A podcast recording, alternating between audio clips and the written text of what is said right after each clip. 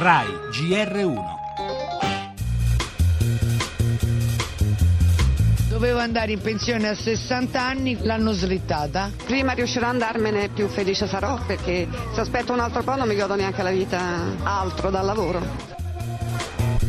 Il meccanismo prevede che sulla base dei calcoli dell'Istat l'uscita dal lavoro sia adeguata in modo automatico alla vita media è un intervento da cartellino rosso. L'età d'accesso alla pensione in Italia è superiore di tre anni alla media europea. Elevarla ancora sarebbe una vera e propria crudeltà se uno percepisce la pensione più a lungo, perché si vive più a lungo, è giusto anche che contribuisca più a lungo al sistema, altrimenti il sistema non riesce a reggere.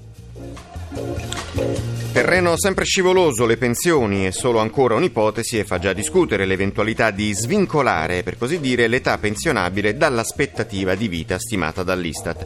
Un meccanismo che naturalmente porta a un progressivo allontanamento del momento di uscita dal lavoro. Questioni di cassa secondo la Ragioneria dello Stato e il presidente dell'Inps Boeri, ma i sindacati non ci stanno.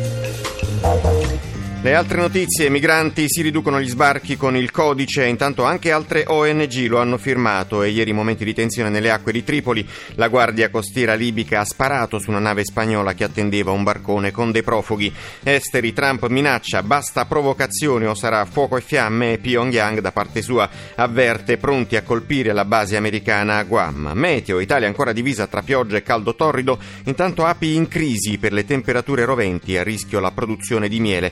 Parleremo anche della grave depressione che ha colpito Sinead O'Connor, la cantante di Nothing Compares to You.